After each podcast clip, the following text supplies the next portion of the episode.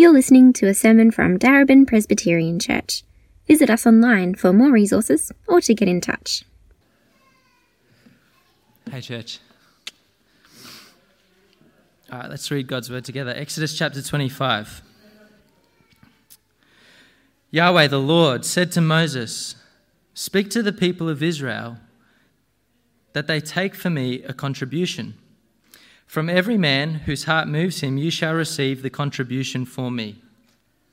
And this is the contribution that you shall receive from them gold, silver, and bronze, blue and purple, and scarlet yarns, and fine twined linen, goat's hair, tanned ram skins, goat skins, acacia wood, oil for the lamps, spices for the anointing oil, and for the fragrant incense, onyx stones and stones for setting, for the ephod and for the breastpiece. And let them make me a sanctuary that I may dwell in their midst. Exactly as I show you concerning the pattern of the tabernacle and of all its furniture, so you shall make it. They shall make an ark of acacia wood. Two cubits and a half shall be its length, a cubit and a half its breadth, and a cubit and a half its height. You shall overlay it with pure gold. Inside and outside shall you overlay it, and you shall make on it a moulding of gold around it. You shall cast four rings of gold for it and put them on its four feet, two rings on the one side of it and two rings on the other side of it. You shall make poles of acacia wood and overlay them with gold. And you shall put the poles into the rings on the sides of the ark to carry the ark by them. The poles shall remain in the rings of the ark, they shall not be taken from it. And you shall put into the ark the testimony that I shall give you. You shall make a mercy seat of pure gold. Two cubits and a half shall be its length, and a cubit and a half its breadth. And you shall make two cherubim of gold. Of hammered work shall you make them on the two ends of the mercy seat. Make one cherub on the one end, and one cherub on the other end. Of one piece with the mercy seat shall you make the cherubim on its two ends. The cherubim shall spread out their wings above, overshadowing the mercy seat with their wings, their faces one to another. Toward the mercy seat shall the faces of the cherubim be. And you shall put the mercy seat on the top of the ark, and in the ark you shall put the testimony that I shall give you. There I will meet with you. And from above the mercy seat, from between the two cherubim that are on the ark of the testimony, I will speak with you about all that I will give you in commandment for the people of Israel. You shall make a table of acacia wood. Two cubits shall be its length, a cubit its breadth, and a cubit and a half its height. You shall overlay it with pure gold, and make a moulding of gold around it. And you shall make a rim around it, a hand breadth wide, and a moulding of gold around the rim. And you shall make for it four rings of gold, and fasten the rings to the four corners at its four legs. Close to the frame, the rings shall lie, as holders for the poles to carry the table. You shall make the poles of acacia wood, and overlay them with gold, and the table shall be carried with these. And you shall make its plates and dishes for incense and its flagons and bowls with which to pour drink offerings, you shall make them of pure gold. And you shall set the bread of the presence on the table before me regularly. You shall make a lampstand of pure gold. The lampstand shall be made of hammered work. Its base, its stem, its cups, its calyxes, and its flowers shall be of one piece with it. And there shall be six branches going out of its sides three branches of the lampstand out of one side of it, and three branches of the lampstand out of the other side of it. Three cups made like almond blossoms, each with calyx and flower on one branch, and three cups made like almond blossoms, each with calyx and flower on the other branch. So, for the six branches going out of the lampstand, and uh, and on the lampstand itself there shall be four cups made like almond blossoms, with their calyxes and flowers. and a calyx of one piece with it under each pair of the six branches going out from the lampstand. Their calyxes and their branches shall be of one piece with it, the whole of it a single piece of hammered work of pure gold. You shall make seven lamps for it, and the lamps shall be set up so as to give light on the space in front of it. Its tongs and their trays shall be of pure gold. It shall be made with all these utensils out of a talent of pure gold. And see that you make them after the pattern for them, which is being shown you on the mountain.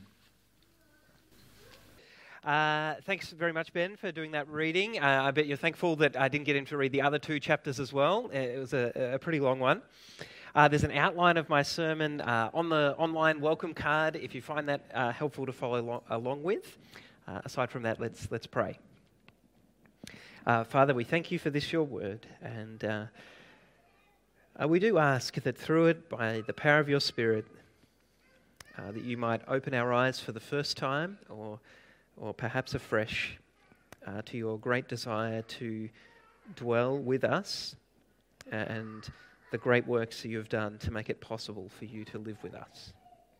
Uh, in Christ's name we pray. Amen. Well, uh, in the early years of our married life, in what you might call the, the kind of pre kids era, uh, Gabby and I had a bunch of different people share house with us. Uh, and before they would move in with us, we'd always ask ourselves uh, do you think it would be actually possible for us to live with them, for us to live together? Uh, we'd typically have a conversation with them. We would sit down uh, and we'd first ask them uh, a bunch of questions about who they were, trying to get a sense of their personality, their uh, personal, their kind of habits, their interests. Uh, are we really going to fit together? And then we talk about uh, what was going to make it possible for us to live together. Are we on the same page as far as paying board uh, and division of household tasks uh, and generally clarifying expectations? And after having this sort of uh, fairly frank conversation, uh, we'd come to an answer to that question is it actually going to work for us to live together? And in many ways, that's the key question of the rest of the book of Exodus, in particular today's passage. Is it actually going to work for a glorious and holy God to live with his sinful and rebellious people? Why, God certainly desires to dwell with his people, to, to live amongst the dwellings of his people. And so, what we see in today's passage is that he designs his dwelling place uh, to remind his people constantly of who he is and what's made it possible for him to dwell amongst them. So that's my kind of big summary of today's passage. Uh, God desires to dwell amongst the dwellings of his people. So he designs his dwelling place and all its furnishings to remind them of who he is, who it is that's dwelling among them, and what's made it possible for him to dwell among them. So, if you uh, want to open up your Bibles, we're going to kind of take a whirlwind tour of this whole section of the book of Exodus. Uh, first, uh, we're going to look at uh, verses 1 to 9 in chapter 25, uh, where we see that God desires to dwell amongst the dwellings of his people. Uh, first, uh, take a look at verses 8 and 9. You'll see three words that describe God's dwelling. Uh, the first word there in verse 9 is the word tent. Take a look in verse 9. God says, uh, make this tabernacle, or, or, literally just make this tent. And I think tent's a bit more helpful because, well, uh, at least each of us have a concept of what a tent is, but maybe you don't really know what a tabernacle is. Uh, the word tent tells us a, a fair bit about the nature of God's house, his dwelling place. Uh, first, it tells us that God's dwelling is supposed to be portable. That's what a tent's like. You can pitch it wherever you like, or maybe not wherever you like, but you know, you can pitch it in lots of different places, right? God wants to dwell with his people, not just at the fixed point of Mount Sinai, but wherever his people might go on their way to the promised land. So he needs a portable house. Uh, second, the fact that it's a tent tells us that it's temporary. Well, once Israel enters the promised land and they're established in the promised land, a much more permanent house for God will need to be built. Right? That's God's temple in Jerusalem. So it's portable, it's temporary. A third, the fact that it's a tent tells us a, little, uh, a fair bit about what our God is like. It tells us about his desire to really enter into and experience the lives that his people are experiencing. Uh, to identify with his people, to not be a distant or detached or, or kind of uh, kind of God who, who, keeps his people at arm's length. Right? God sees that his, his people are living in tents, uh, and so he wants to live in a tent just like them. But He wants to identify with his people. Right? So God's dwelling is a tent. That's the first word. Second, God's dwelling is a dwelling place. Right? He says there, then, have them make a sanctuary for me, and I will dwell among them. Right? This isn't so much about the nature of God's dwelling, it's about its purpose, right? It's a place for God to live amongst his people. You might say, but surely God is everywhere. Maybe you've heard that word. God is omnipresent, He's present everywhere.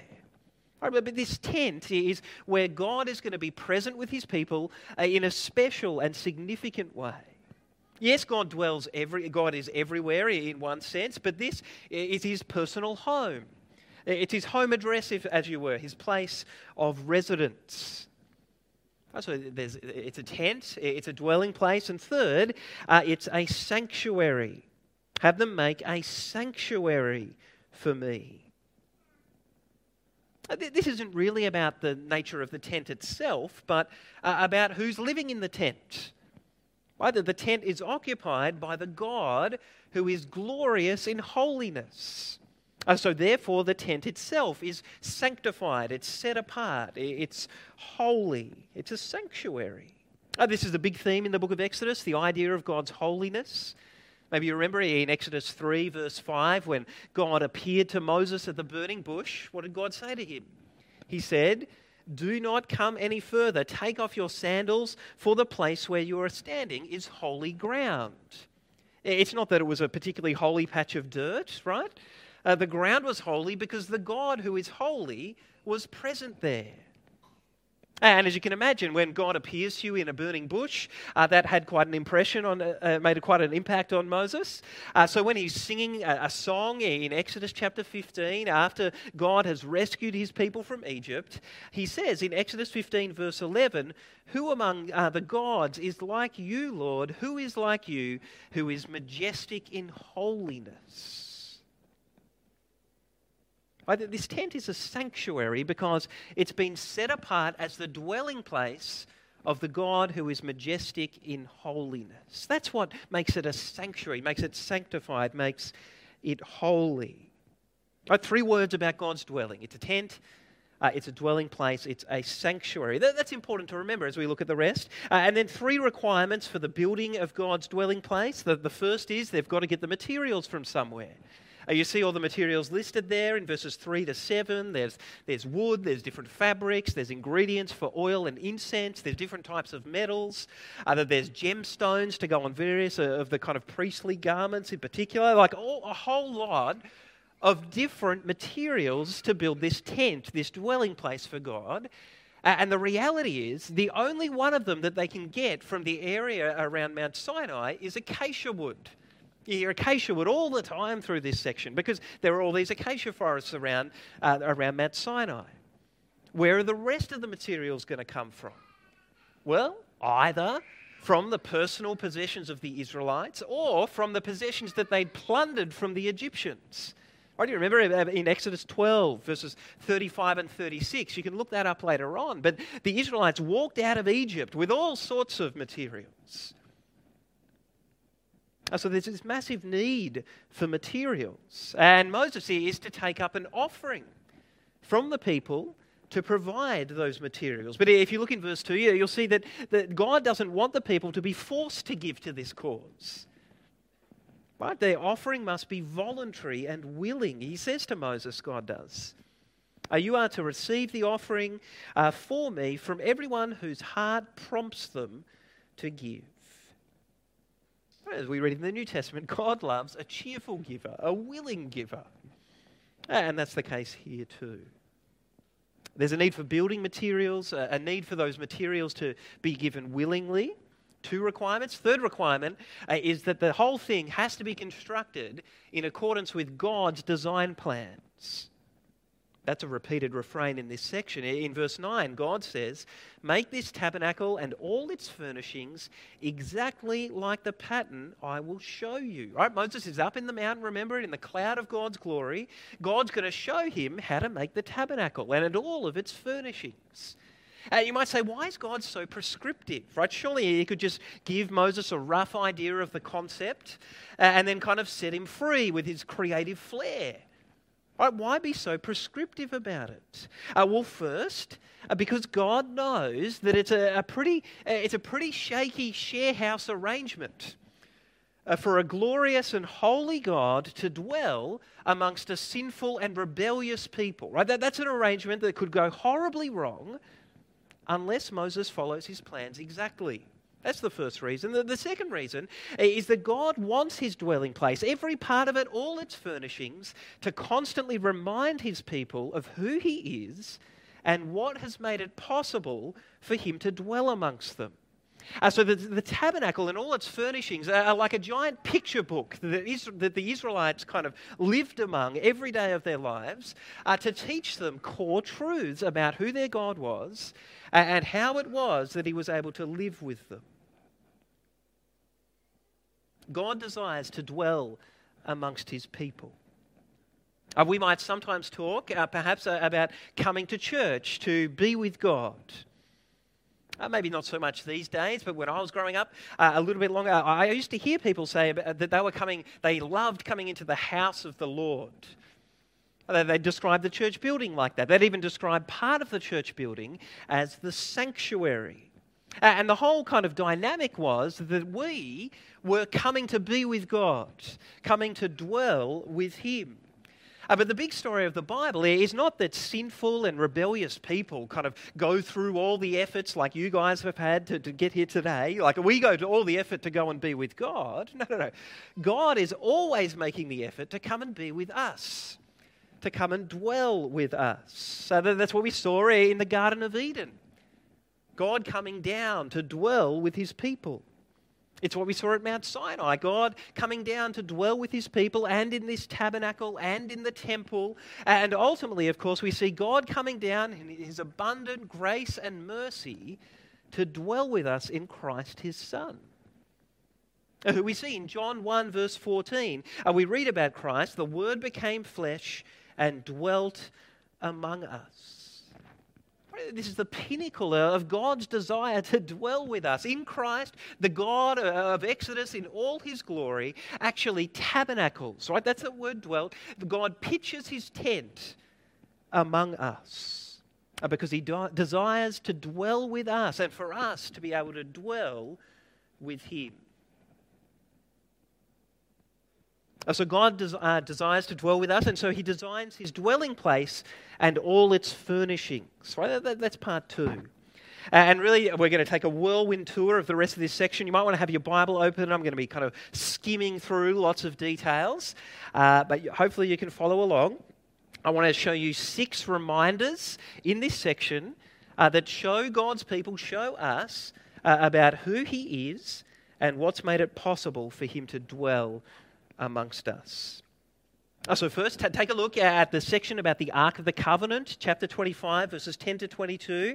Uh, God here is starting in the very center of his tabernacle, the inner sanctum, if you like. Sometimes it's called the most holy place. And with these directions about the Ark of the Covenant, God is reminding his people that he can only dwell amongst them if their sins have been dealt with, uh, they've been atoned for. Uh, so you look in verse 10. Uh, you, will see that despite how significant the Ark of the Covenant is in the life of God's people, uh, it's very, very small. About 111 centimetres long, 67 centimetres wide and high. It's really not that big. Uh, like lots of things in the tabernacle, it's made of acacia wood. I mentioned that before. That's the kind of wood that they could access. Uh, verse 11, you, will see, as, and you heard as Ben read over and over again, uh, there's this need for things to be built with gold. In this case, the Ark of the Covenant, not just with gold, but with pure gold. Uh, because this ark is supposed to symbolize God's throne amongst his people. And this is where God is going to sit, the God who is pure and holy. Uh, the directions about the carrying poles in verses 11 to 14, we see that throughout this section as well.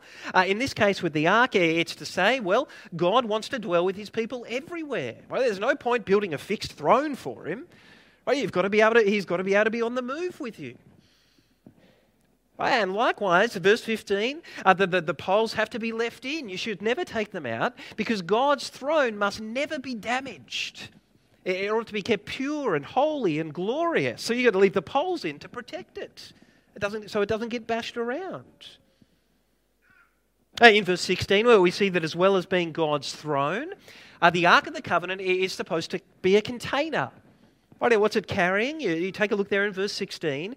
Uh, it's carrying the two stone tablets that God is going to give Moses up on Mount Sinai, the, the terms of God's covenant with his people.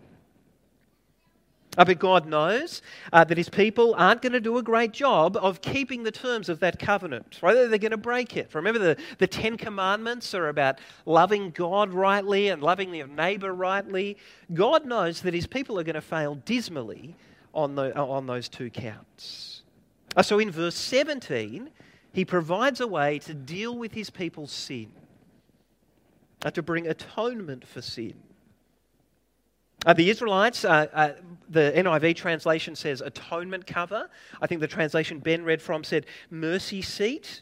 Uh, it's a bit of a contested, like how to translate it. You might gather from those two different translations, but then to make this cover uh, for the container, uh, and that, that it's not just supposed to be a lid to keep the stone tablets in, although that's you know very practical and, and functional, but it has this real theological significance for Israel's relationship with God. You can write down Leviticus 16, verses 13 and 14. You can read that later on. I'll read a little bit of it now.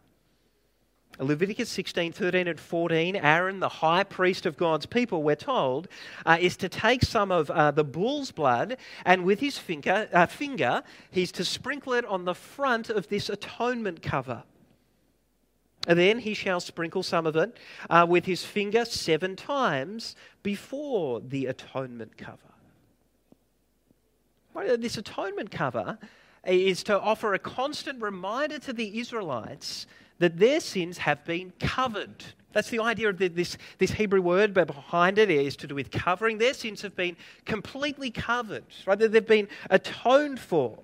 Uh, because the blood of, a, uh, of the atonement, uh, the atoning blood has been sprinkled on this cover.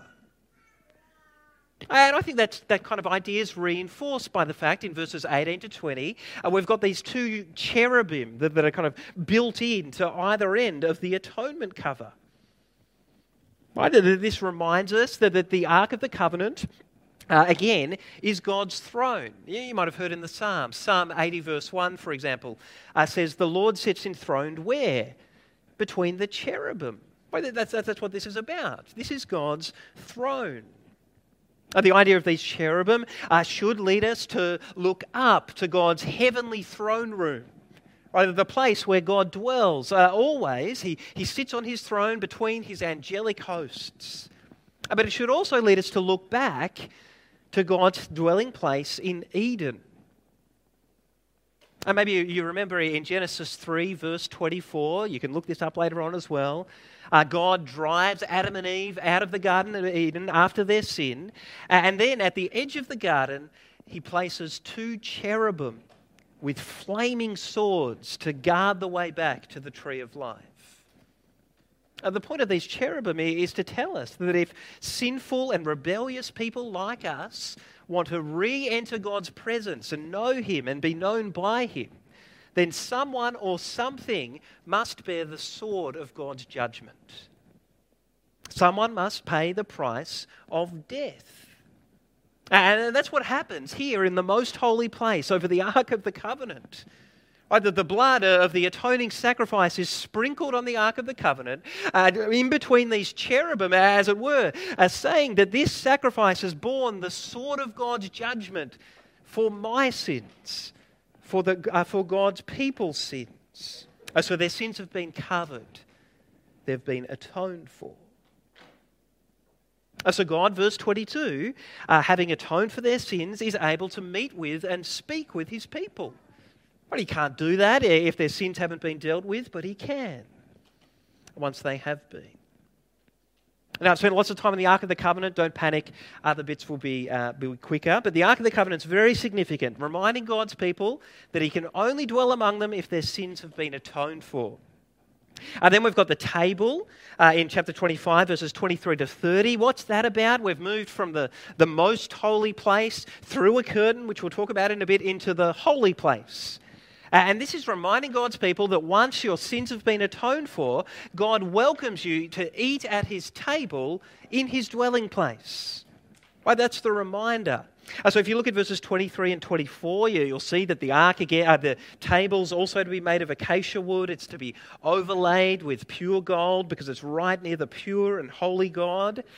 Uh, we don't know what the rim around the table's about. Probably it's there to stop stuff falling off the table. Because once again, the table has to be portable. Uh, sometimes they're going to be carrying it with things on it, and so maybe a rim around it is useful uh, to stop things falling off. Uh, but the most significant thing is in verse 30 where we see that there's this bread that's got to be on the table, the bread of the presence. And there's stuff about this in Leviticus chapter 24, verses 5 to 9, a bit more detail.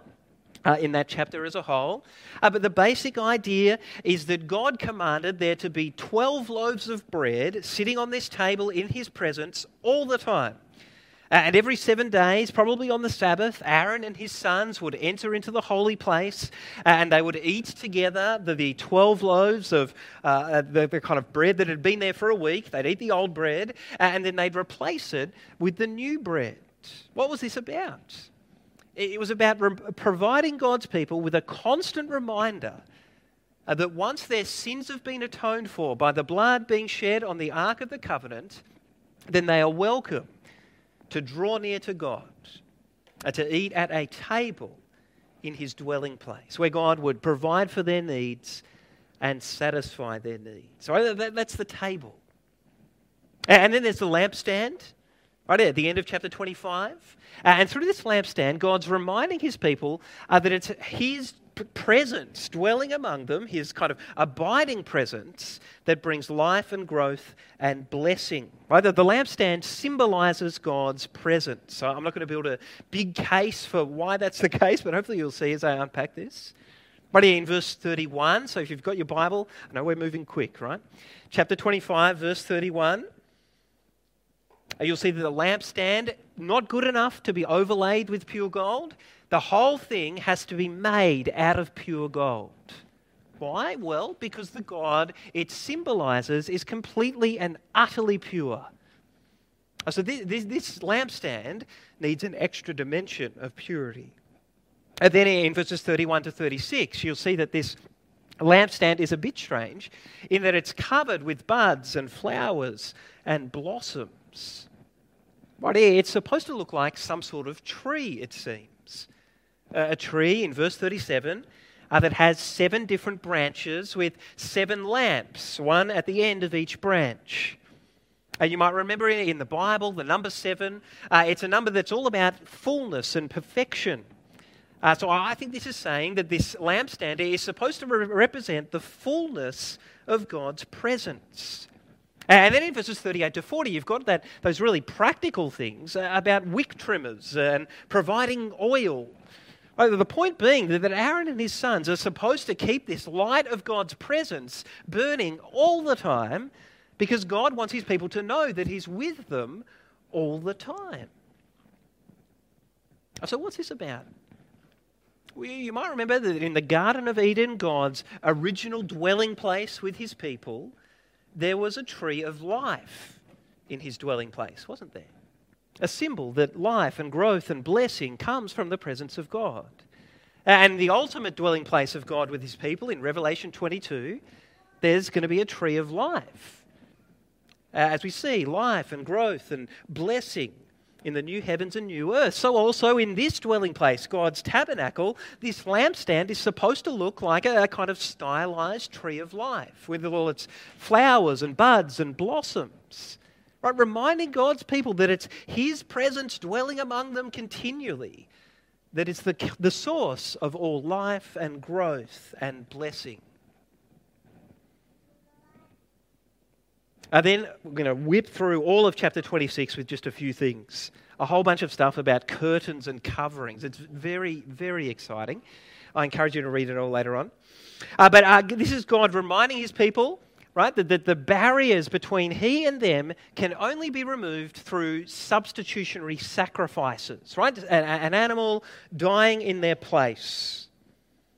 So if you, if you skim over verses 1 to 14, you'll see four different coverings of the sanctuary tent. Right? This is the inner tent. Uh, so you've got a kind of big courtyard. Then you've got, maybe I should have had a diagram, but you've got a tent in here uh, which has the, the most holy place and the holy place. Uh, and here we're talking about the coverings of this inner tent. Uh, the first covering we're told is a fine linen, uh, to be a fine linen covering. It's got to have cherubim embroidered on it again. Once again, it's about the Garden of Eden, it's about God's heavenly dwelling place. Uh, then in verses 7 to 13, there's a goat's hair covering. Well, that, that, what's, what's that all about? Oh, I think it's about the Day of Atonement. Right, Leviticus chapter 16, verses 15 and 16, Aaron the high priest is to enter into that most holy place to sprinkle blood on the atonement cover, and it's got to be the blood of a goat that is sprinkled on there, a goat that has been killed. So, once again, this is a giant picture book, right? Reminding God's people it's the blood of an animal, a sacrifice, uh, that is the key to me dwelling with you. Uh, it's the same with the ram's covering. If you look there in verse 14, there's got to be a ram's covering. Uh, and the Israelites, uh, in hearing this, would have thought about the story of Abraham and his son Isaac in Genesis chapter 32. You remember, God provided a ram to die in the place of Abraham's son Isaac. It's about a substitute, someone dying in the place of someone else. And then in the second half of verse 14, uh, there's, uh, it's called durable leather coverings. If you've got your Bible open, it might have a footnote uh, that says maybe this is a large sea mammal. Uh, the skins of a large sea mammal. It's like a, a bit quirky. Uh, some people think it's you know, maybe a dugong or something. I'm not sure exactly, and, and people don't really know. Uh, but it would be very practical, wouldn't it? Uh, if it was a sea mammal, because that would mean that the whole sanctuary was waterproof right? Because as far as I'm, I'm, aware, sea mammals don't mind getting wet. Uh, and so that, that would work well practically. Uh, it would also have the, the, the effect uh, of saying that the, the uh, kind of sanctuary tent from the outside had really no beauty or glory at all. It was really not very impressive. All the, all the beauty and glory was on the inside. And I wonder if that's a, a little bit of a hint because this tabernacle is supposed to point us to Jesus. A Jesus who in Isaiah 53 is described as having no beauty or majesty to attract us to him. And that's what we see with this tabernacle. There's lots of beauty in it, but it's all on the inside, not visible from the outside. And then in verses 15 to 30, they've got to build a wall around this inner sanctuary tent. Uh, there's not much of particular interest here. There's frames made of acacia wood. Uh, verses 19 to 25, the, the frames are slotted into little silver bases. Uh, and then they're uh, kind of strengthened with crossbars, and, and all of the frames are overlaid with gold. Once again, really, the key thing here is that you can't see any of that silver or gold from the outside. It's pretty boring, the wall of the sanctuary tent from the outside. On the inside, it's glorious. And then we've got uh, the curtains that divide up, three curtains that divide up the different parts of God's dwelling place. Uh, there's the curtain uh, in verses 31 to 35, a kind of beautiful fine linen curtain uh, that divides the most holy place where the Ark of the Covenant is from the holy place where the table is and the lampstand. And then in verses 36 and 37, there's another curtain to divide the holy place from the courtyard. Uh, which we'll get to in a sec. And then in chapter 27, there's another curtain dividing the courtyard from the, Israel's, uh, from the Israelites' camp. So you've got all these curtains communicating to God's people that your sin provide, uh, creates a barrier between me and you between a holy God and a sinful people. There's all these barriers, and the only way for them to be overcome is the blood of a sacrifice. That's the only thing that opens up the curtain, that gives access to a new layer, a new depth of God's presence. That was pretty quick through a whole chapter. Uh, then uh, in, uh, in, at the start of chapter 27, we've got the altar out in the courtyard, verses 1 to 8. And this is God reminding his people uh, that if they even want to approach his presence in the courtyard, their sins must be completely atoned for, and they have to come here in a spirit of full devotion to Him. Uh, the altar's got to be portable, right? God's people aren't going to stop having a need to offer sacrifices when they move on. Right? They're always going to be sinful, so the sacrifices have to be able to be made. Uh, one difference about the altar, you'll see that it's covered in bronze, not with gold. Uh, that's partly because we're a little bit further away from the throne room of God. Right? We're out in the courtyard. It makes sense to use a less precious metal. It's also because bronze is a bit better for burning things on. Right? It's a bit more heat resistant. Uh, and this altar is going to have a whole bunch of sacrifices burnt on it, particularly those whole burnt offerings that we talked about last week, Leviticus chapter 1, uh, where the whole sacrifice is consumed by the flames uh, as a sign of complete atonement for sin uh, and the person's complete devotion to God. Uh, and that's really the point of this altar. The one who can approach God is the one whose sins have been completely atoned for and who is completely devoted to the Lord.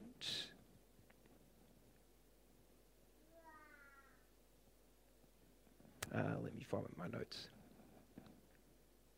Uh, finally, we've got the directions for constructing the big perimeter wall, the, the courtyard of the tabernacle. This is in verses 9 to 19. Uh, the courtyard's pretty big. Uh, I, will leave you to the calculation. I just looked at the footnotes. I'm not sure how excited you get about the cubits. Uh, but it's 45 metres long and 22 and a half metres wide. It's a pretty big rectangle. Uh, the rectangle has essentially two halves in it, two squares. One is the courtyard, and the other is where the sanctuary tent is. Right in the middle of the sanctuary tent is the Ark of the Covenant, and in the middle of the courtyard is the altar we were just talking about. And then you've got the fact that uh, you'll see if you look at the dimensions that the wall around the courtyard is supposed to be 2.3 metres high, which is pretty tall. I don't imagine many Israelites being able to get a peek over the top. That's the point. But the point is uh, that apart from the blood of the sacrifices that are offered on the altar that's at the center of the courtyard and the ark that's at the center of God's sanctuary, uh, apart from those sacrifices, God's presence is dangerous for his people. They need to be protected from it by this wall. Right? God might indeed have a dwelling place among them, but He's not a domesticated God. He's not a safe God or a tame God. He's a God that they must pro- uh, approach with awe and reverence uh, and great respect for His holiness. Oh, so there it is, right? It's kind of whirlwind tour of three chapters or something uh, of God's design plans for his dwelling place and all its furnishings. Uh, and you, if you read through the, the, the, chapters, which I encourage you to do, uh, you'll see that there's a whole lot more times where God says to Moses, You must build this exactly as I show you. That, that'll continue next week. That, that is a really big deal in this section. It's a big deal for God uh, because God wants this tabernacle to teach his people about great heavenly truths, right? Great realities uh, that will ultimately find their fulfillment in Christ. Uh, which is why in Hebrews chapter 8, verse 5, the writer to the Hebrews picks this up and he says, The high priests serve at a sanctuary that is just a copy and a shadow of what is in heaven. And this is why Moses was warned when he was about to build the tabernacle See to it that you make everything according to the pattern shown you on the mountain. This is why God's design plan is a really big deal. Because every part of this tabernacle is supposed to point us to the person and work of Jesus, to show us the glory of who Jesus is. Jesus, our great high priest, who entered into the ultimate tabernacle Right, not this earthly tabernacle, but into the glorious, the, the heavenly throne room of God uh, to offer up the ultimate sacrifice in our place. Which is what the writer of Hebrews picks up in the next chapter, in verses 11 and 12. Chapter 9, verses 11 and 12. He says, But when Christ came, as high priest over the good things that are now already here, he went uh, through the greater and more perfect tabernacle. Uh, the tabernacle that is not made with human hands, not like the one that Moses built, uh, that is not uh, to say, it is not a part of this creation. He didn't enter by means of the blood of goats or of calves, uh, but he entered the most holy place uh, once for all by his own blood, thus obtaining eternal redemption. But God has this firm, insatiable desire to dwell with his people. He wants to be near us, to be close to us, and to have intimacy with us. Right? Despite all our mess and our sin and our failings. And yet he knows that that's only going to work. But it's only going to be possible for us to live together if a massive price is paid. Uh, if his son, the Lord Jesus Christ, comes as our ultimate priest to offer the ultimate sacrifice in the ultimate tabernacle, offering up his blood in the glorious throne room of God so that by faith in Christ's blood shed on the cross, we can once and for all be forgiven of our sins and cleansed of our sins. And so that God can actually get what He's always wanted, which is to be with us, to dwell with us, to dwell not just near us, but in us. Right? Stu picked this up in his prayer at the start of the service. Or the God, having cleansed us by the power of His Spirit, uh, does something pretty incredible. He says, I want to use you as one who's put your faith in Christ as my tabernacle. I want to come and dwell in you in all my glory by the power of my Spirit and take up residence in your heart. And that's how much God wants to be near you. Like God desires to dwell amongst us as his people. Uh, and so he designs his dwelling place and all his furnishings, all its furnishings, uh, to remind us of who he is. He's the God who is majestic in holiness. Uh, and to remind us that it's only possible for him to dwell not just near us, but in us uh, because of the work of Christ, his Son. Uh, let's pray. Our gracious Father, we thank you for your word. Uh, it has been a, a, bit of a whirlwind today. I pray that the details uh, that are helpful uh, would uh, take root in our hearts. Uh, in particular, Father, uh, lift our eyes to see our Lord Jesus, our great high priest, who offered the ultimate sacrifice in the ultimate tabernacle. Uh, that we might not just that you might not just be near us, but in us by the power of your Spirit. we pray in the name of our Lord Jesus. Amen.